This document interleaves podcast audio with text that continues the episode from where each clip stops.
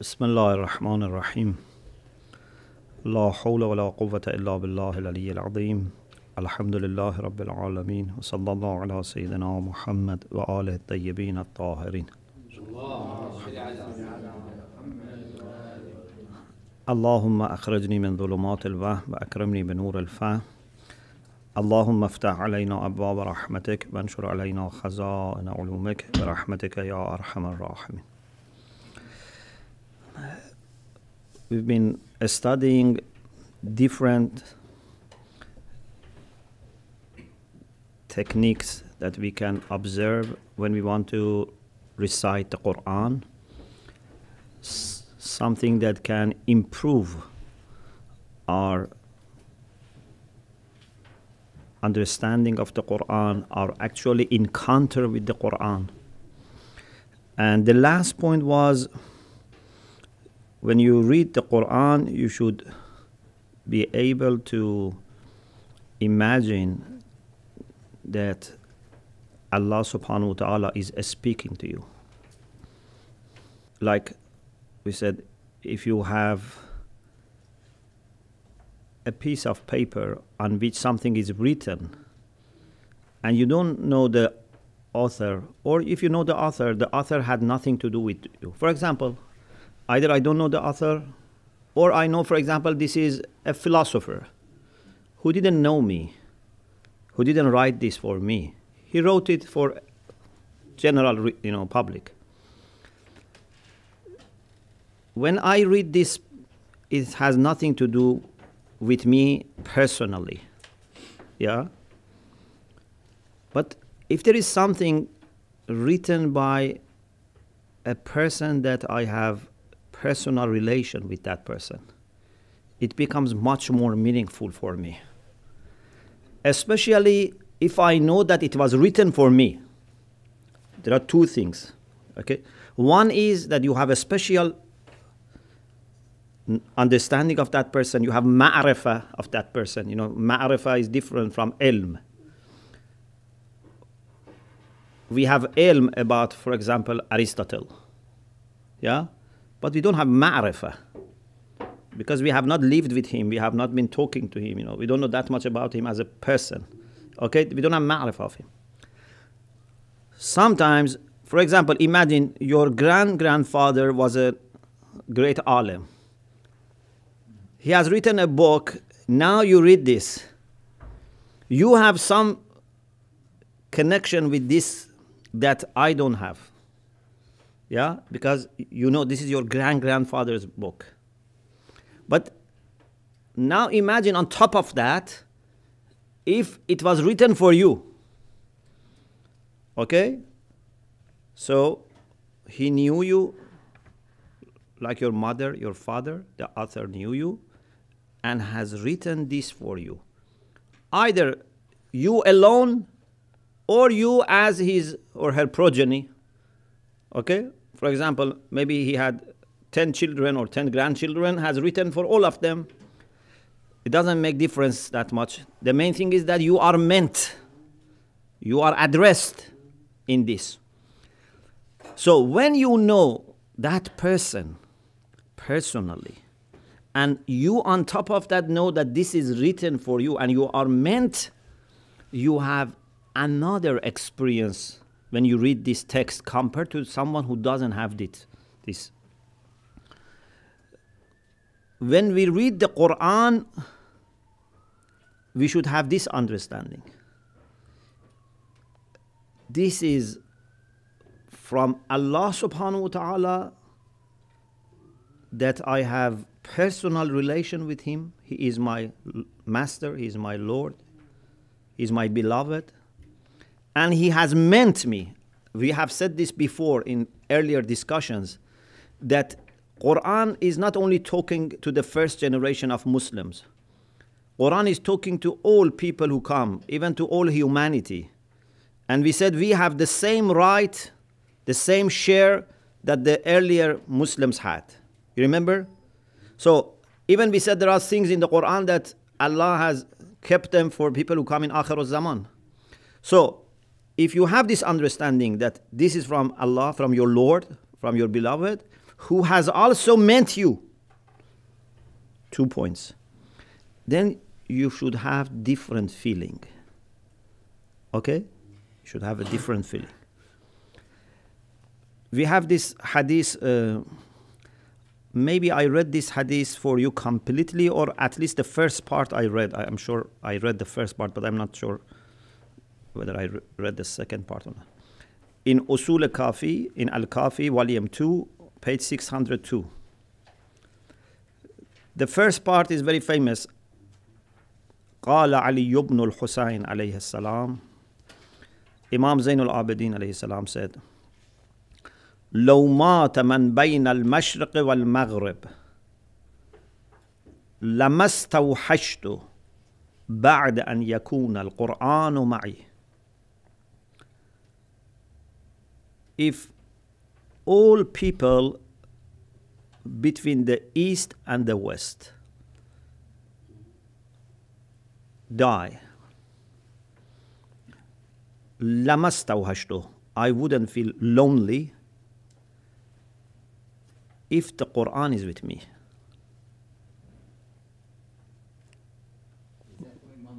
Imam Zainul Abidin. So it means that the Quran connects Imam to Allah subhanahu wa ta'ala and he would not feel lonely.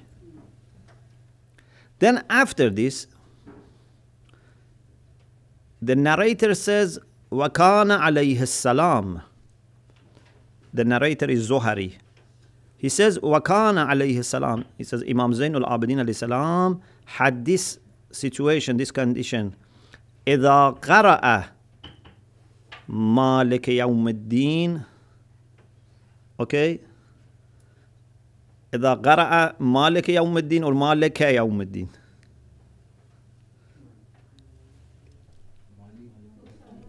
قرأ مالك أو مالك.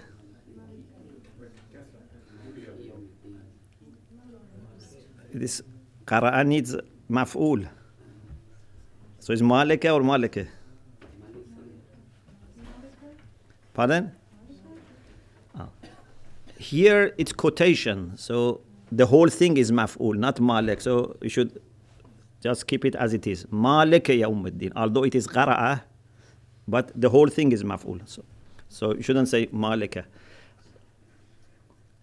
كان عليه السلام إذا قرأ مالك يوم الدين يكررها when he was reciting Malik Yawmuddin, he was repeating that Hatta Kada and Yamut. So many times he was repeating that it was as if he's going to die.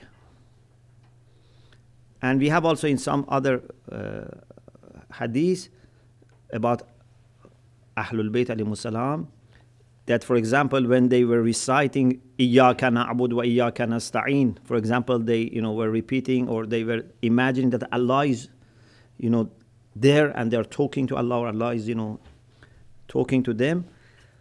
So this experience that they had such intimate relation with Allah subhanahu wa ta'ala through the Quran is something that we can also learn. It's not only for them. The reason they were so much impressed by the Quran, so much enjoying the Quran was in my understanding was that they were able to go beyond the text and imagine i say imagine because uh, I don't have better word. It's not imagine in the sense of uh, only mere Im- imagination, because we cannot see God. Otherwise, if you say seeing of the heart, you can say see. So you can imagine or see by your heart that Allah subhanahu wa ta'ala is speaking to you. So somehow then the text disappears. The text connects you then it disappears. Yeah? For example, when you are speaking over phone with someone, gradually your attention is focused on the other party, on the other person, and you don't bother about the phone and the line. The only time you bother again is when the line is not good. if you cannot keep, you know, hearing properly, then you say, oh, the line is bad. Otherwise, you forget the line. Yeah? When you are uh, speaking to someone that is very important for you, someone that, for example, you have been missing and now you manage to speak over phone, phone and line and, you know, anything in between becomes insignificant. Although they are all involved. They are all involved. Or, for example, when you are using your glasses, okay, then you don't think about glass every time you are reading. The glass becomes insignificant. So when we read the Quran, we should reach the point that even the text becomes something very either marginal or something that can disappear and you can feel that Allah subhanahu wa ta'ala is speaking to you. And the same is when we pray. When we pray, we say our prayer again, we should be able to go beyond what we say and think about Allah Himself.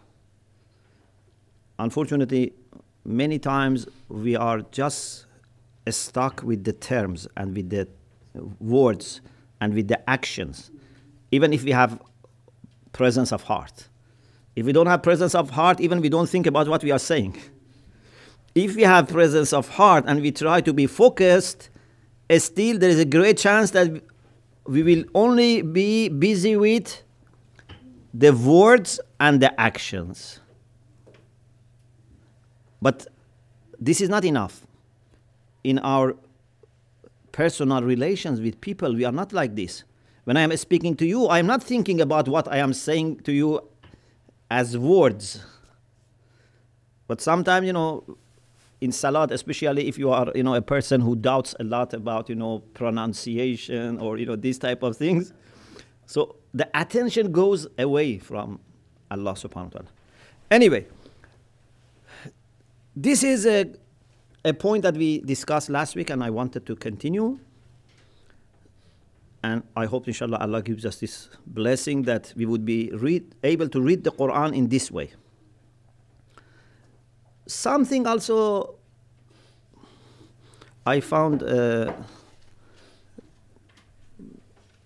relevant and I want to share with you. Inshallah, Allah helps me to clarify it. It's a bit difficult to explain. When we when we read a text like the Quran, normally what we you know take as our approach to the text is that Allah subhanahu wa ta'ala is speaking to me, Allah subhanahu wa ta'ala is teaching me, showing me, guiding me, and I should follow this. So, this is my Lord, my Master, my Guide, is speaking to me. Here I remain as I am. Okay? And this can sometimes be very limited. I can be Mr. So and so who is born to this family, who is, for example, citizen of this country, has this mazhab, very little and with so many affiliations that make you very limited. So many, you know, types of relations that confine you. But what we try should try to achieve is try to learn from the Quran how Allah subhanahu wa ta'ala himself is and how he looks at the things. how I can gain godly look. This is different. Uh, Maybe with some examples we can clarify this. Sometimes, for example, you have a, a head teacher or principal, or for example,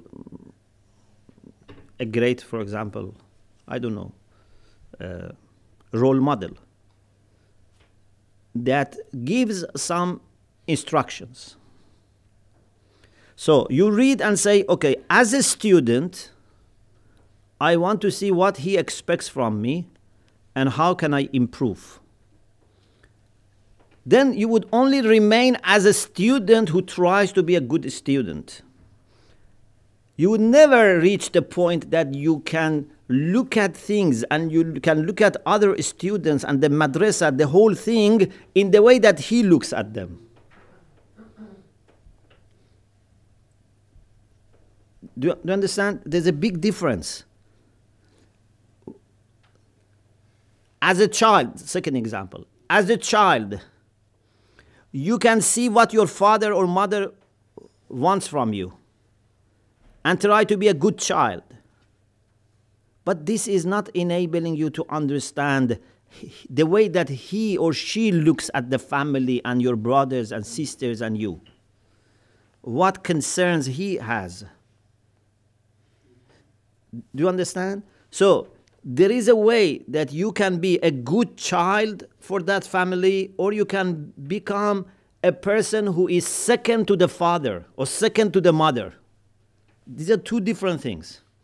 You can be a good student, or you can be the second to the headmaster, to the principal.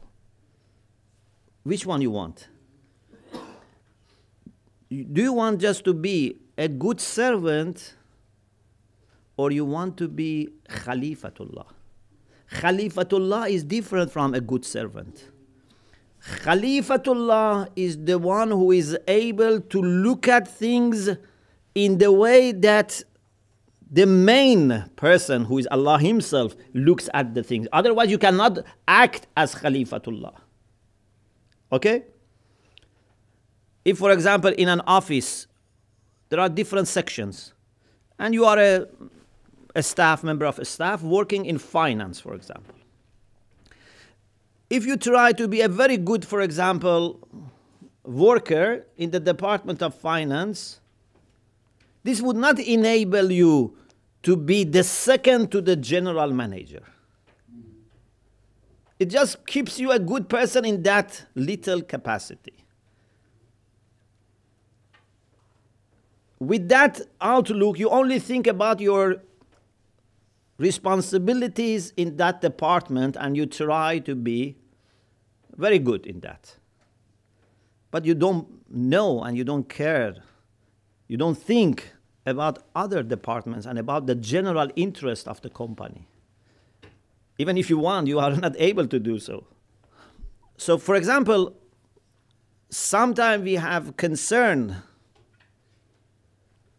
for Islam and Muslims, but sometimes when you look at the things from the way that Allah subhanahu wa ta'ala looks at the things, then you would say, I have also uh, other people who believe in me and are worshiping me. Maybe I prefer some of them to the other, but I have love and concern for all of them. Yeah? Or I have even love for animals. I have love even for plants. I have, yeah, for all my creation. If you can look at the things in the way that Allah looks at the things, you would be very different. So, if we want to understand Allah subhanahu wa ta'ala, we have to refer to the Quran. You remember we had this hadith that Allah subhanahu wa ta'ala has manifested himself in his book. I gave you maybe in the I, you know, one of the early sessions this لقد تجلى سبحانه في كلامه Allah subhanahu wa ta'ala has manifested in his book. For example, he has shown people the way he knows, the way he forgives, his power. So, you can understand through the Quran Allah subhanahu wa ta'ala, and then after that, if you really understand Allah subhanahu wa ta'ala, you would be able to look at the things in the way that Allah looks at the things. You know, we have this famous saying, تخلقوا بأخلاق الله. Try to acquire the traits of character that resemble Allah subhanahu wa ta'ala. تخلقوا بأخلاق الله. How do you want to do that? The best way is Quran. Because nothing like Quran can describe Allah's akhlaq. Okay? How Allah looks at the things, how Allah judges, how Allah subhanahu wa ta'ala loves or dislikes. So, this is something that uh, I wanted to share. You can, you know, think about it, study, and if you like, we can discuss it maybe another session. Just for the time being, maybe this much is enough. But it's great spiritual exercise if you can manage to rise to that level that you look at things in the way that Allah subhanahu wa ta'ala looks at the things. Okay, now we want to talk about what steps are there when we want to reflect on the Quran and understand. Maybe we can summarize these steps in this way. The first thing is we should be familiar with the language of the Quran. So, the first thing that we need is good knowledge of Arabic. If someone doesn't know Arabic, of course, they can use translations. They can use actually different translations so that it gives them better understanding. But there is nothing like knowing Arabic and knowing the same language that Allah has used. It's not the same thing. So, if you can learn Arabic, and this is something that even Arabic speaking people may need to learn. You shouldn't think that because you speak Arabic, then you understand Arabic. Especially Quranic Arabic is different from today's, you know, spoken Arabic. So if you can spend time on familiarizing yourself with the Quranic Arabic, this is very important because then you would be able to directly listen to Allah subhanahu wa ta'ala. Many things, unfortunately, are missed in translation. Translation is not maybe even able to uh, give you 20 30% if you want to go to deeper layers of the meaning translation is not yes for surface, superficial understanding, maybe translation is 70%, 80%. But when you want to go deeper, translation doesn't let you to go deeper. There are so many subtle points in the Quran. Even, for example, the words that we think they are synonyms. Yeah, they are not, in many cases, most of the cases, actually, they are not 100% synonyms. There are so much differences there. But in translation, you have to just depend on the choice of people. You know, I have seen sometimes the same translator uses one equivalent for one term and in another place another equivalent. Yes, if you write yourself in English, you can always do that. You say these are synonyms. Sometimes I use this synonym or the other one. But when you are dealing with a text like the Quran, You cannot just use any synonym and then have the liberty of another time using another synonym. You have to find out which of those synonyms match the best and keep only using that. So you have to be able to understand Arabic so well that you can analyze sentences, find what is the structure, what are the words which are used, and what is the role of each word in that sentence. Okay? For example, is this جملة اسمية or فعلية? What is فعل? What is فاعل? What is مفعول? What is مفعول مطلق? So on and so forth. Uh, Around 100 different roles are there for each word in the sentence. In Arabic, there are about 100 choices that you have when you want to form a sentence. In Nahv, you understand these 100. We call them awamil, different roles that are there in Nahv. And then when it comes to morphology, so either it is jamid or mushtaq. If it is derivative, then there are hundreds of different possibilities of deriving a word from a root. And if it is jamid, then it's not uh, derived from any other thing, so it's easier. So we have to be well acquainted with sarf and nahv. It's very important. Now that you are learning sarf and nahv, please learn it properly because otherwise you cannot benefit from them. You know, I remember when I was in my maybe first few days after going to Qom, uh, our teacher said, learning these rules is like a you know knowledge that a person who is repairing a car should have. You know, the people who, for example, fix cars, mechanics, uh, sometimes they have to go under the car. Yeah, it's very difficult to come and go, and it's very dark. And then there is a screw. They need a tool, for example, a screwdriver or another tool to open it. So before going under the car, you have to be so familiar with that tools that even without having light, without being able to say, you say to your, uh, you know, assistant, give me tool number four.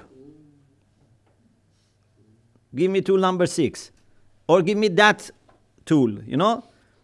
There is no time to come and go or try all of them. You know? And sometimes you may even cause damage. You have to be so well informed and well acquainted with these rules that when you are in the process of analyzing the text, you don't need to go and open your book and find out what is the role of this, what is the structure of this. Is it clear? The more you advance, the less time you would have. Now is the best time for you to study, to do mubahasa, to learn these things. Especially Arabic is something that till end of your life you need because this is a, a, a tool. Yeah, it's a tool for you. You have to no. So please learn these rules even if they look sometimes boring or you know not maybe interesting learn them properly because this is the way that later you can inshallah enjoy understanding quran analyzing hadith and you know drawing many important points from them In addition to sarf and nahv, you have also to learn balagha, rhetorics. And this is very important. Actually, the people who are very eloquent, the people who either write very good, you know, pieces or they speak, you know, and give beautiful speeches, it's not just because of sarf and nahv. It's much more than that. Rhetorics, balagha. Because there are different ways of saying the same thing and depending on all the subtle points which are there you have to choose which one is the best for this particular case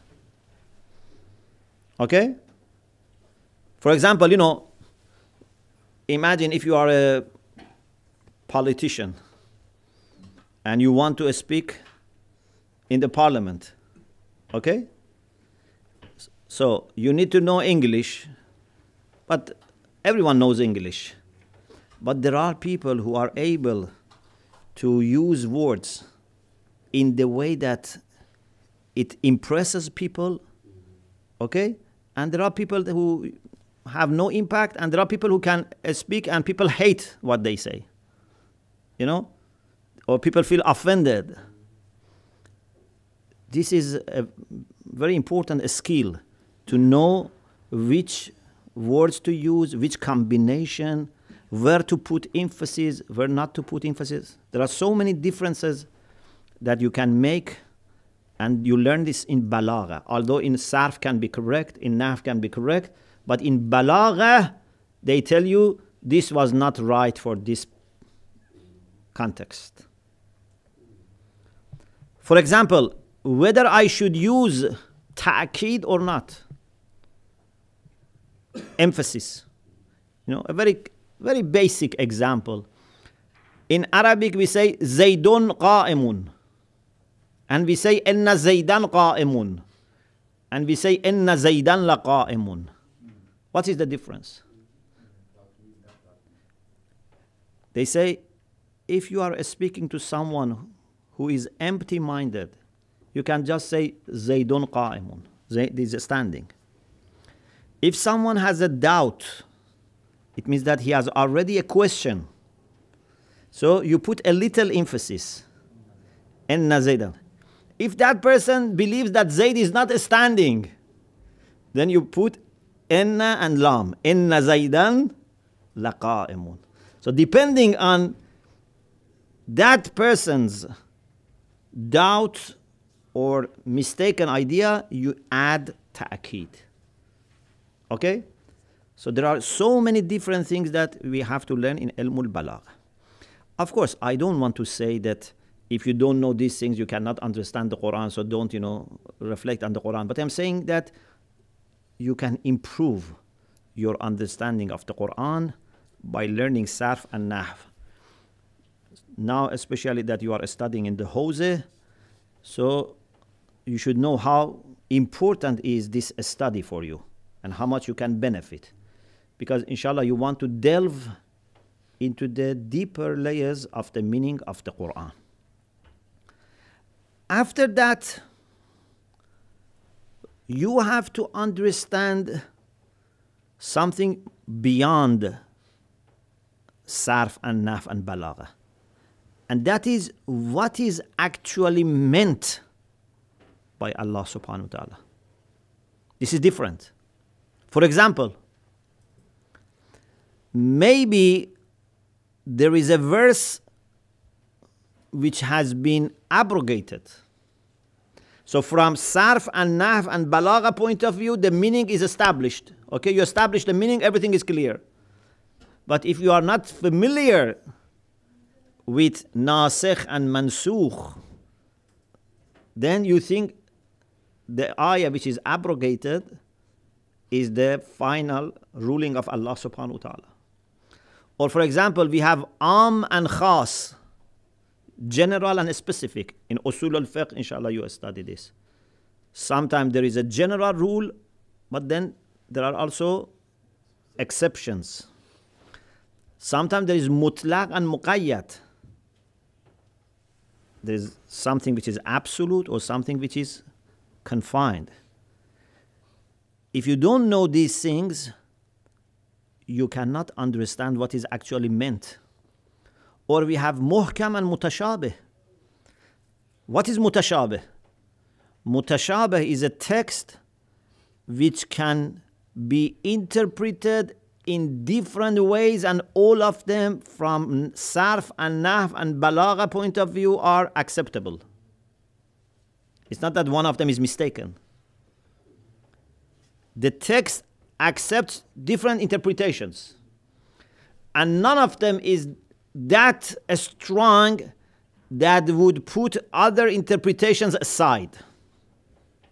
Okay, it's not zahir. Because in zahir, there is another interpretation which is possible, but people don't pay attention to it. Inshallah, again, you learn this in usul. We have nas, we have zahir. Both of them are not difficult to deal with. Nas is 100% clear. Zahir, there is a possibility of another interpretation, but the other interpretation is disregarded by common sense. It's very low percentage. So, muhkam and mutashabih. Allah subhanahu wa ta'ala himself says that some of the verses of the Quran are muhkam منه آيات محكمات وأخر متشابهات okay so you need to know uh, uh, and be aware that some verses of the Quran are mutashabih. They can be interpreted in different ways. The only people who know how to understand and how to interpret mutashabihat properly are those who know muhkamat. And then they try to project the light of muhkamat on mutashabihat step by step. So gradually for you mutashabihat become less, muhkamat become more. It's a relative issue. For some people maybe 50 60% of Quran mutashabah. For some people maybe 10%. For some people maybe 1%.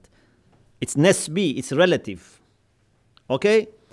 So it's very important for you to understand these linguistic rules in usul al-fiqh which tells you how to establish what is actually meant by the speaker or the writer. And when it comes to mutashabahat, in addition to knowing those linguistic rules, you have to be familiar with Quran and the one who has spoken. Because depending on who he has written this, you can understand. You know? If you are familiar with the speaker, you know what he means in such cases. Yeah? You know, those who are commentators because they know the personality of the speaker. They know his background, his history, the way he speaks. Okay? So they are able to say, when he said this, it means this. Okay? Is clear? Then the third stage. Of course, these are the stages that uh, I have put them together to make it easy for you. So, uh, maybe some people can have different classification, but I think this is a good framework. The third stage is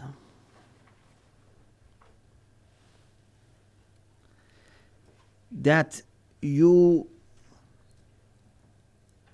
put Quranic verses which relate to the same subject together.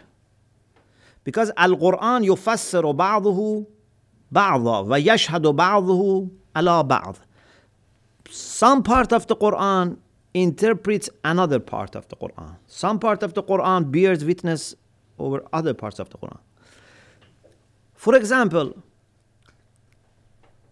if you want to understand when Quran was revealed, you have to bring all the verses of the Quran about this issue together. In one place, Allah says, "Inna anzalnahu fi laylatil qadr." Okay. Another place, Allah says, "Shahr Ramadan alladhi unzila fihi al-Quran." So you realize that Laylatul Qadr is in the months of Ramadan by putting these together. And also, Inna anzalnahu fi laylatin mubarakah. You realize that this is also a blessed night. If you were not familiar, you were not able to establish that Laylatul Qadr is in the months of Ramadan. Yes? When you put these together, you can establish many things. Or for example, we say, اهدنا الصراط المستقيم صراط الذين أنعمت عليهم Who are أنعمت عليهم? Elsewhere Allah says, من يطع الله والرسول فأولئك مع الذين أنعم الله عليهم من النبيين والشهداء والصديقين والصالحين All the terms of the Quran are used in a way that you have a network of notions. Okay? If you are familiar with this notion, this network, then whenever you have problem, in the light of other verses, you can understand. You remember, for example, in the discussion about muqarrabin, how we try to understand the meaning of muqarrabin from two verses about Pharaoh's conversation with magicians. They didn't look maybe re- relevant, but it actually helped us a lot. Okay? So you should master these cross references one of the reasons for Allama Tabatabai's success in Al Mizan was his familiarity with the Quran. He applied tafsir al Quran bil Quran, okay, the method of interpreting the Quran by the Quran. But had he not have great familiarity with the Quran, he was not able to do this. But because he, mashallah, was very well, you know, informed about the Quran, he was able, and this is also not something that you can do just by index, because sometimes they don't come from the same roots. So you cannot say, okay, uh, it's always like muqarrabin. So it's from the same word, the same root, and I look in the, for example, al-mu'jam al-mufahras or other indexes, and I find. Sometimes it's conceptual connection. The word is not repeated, it's the concept. So the next step is to build, or it's better to say to discover, different systems that are in the Quran. Okay, you understood, for example, what is Sirat Mustaqim. This is only one piece of a puzzle. Try to understand what is Quranic system of education. What is Quranic system of economy? Quranic system of politics? Quranic system of for example, I don't know, social welfare. Because Quran has something to offer with respect to all these different areas of life. You have to be so much familiar with the Quran on the one hand, and the subject on the other hand because if you are not familiar with the subject, also you cannot understand the Quran.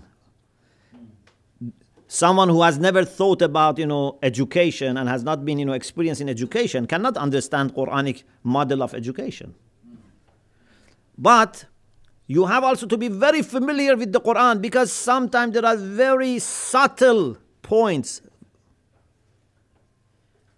Only a person who is very careful and very insightful can discover these jewelries.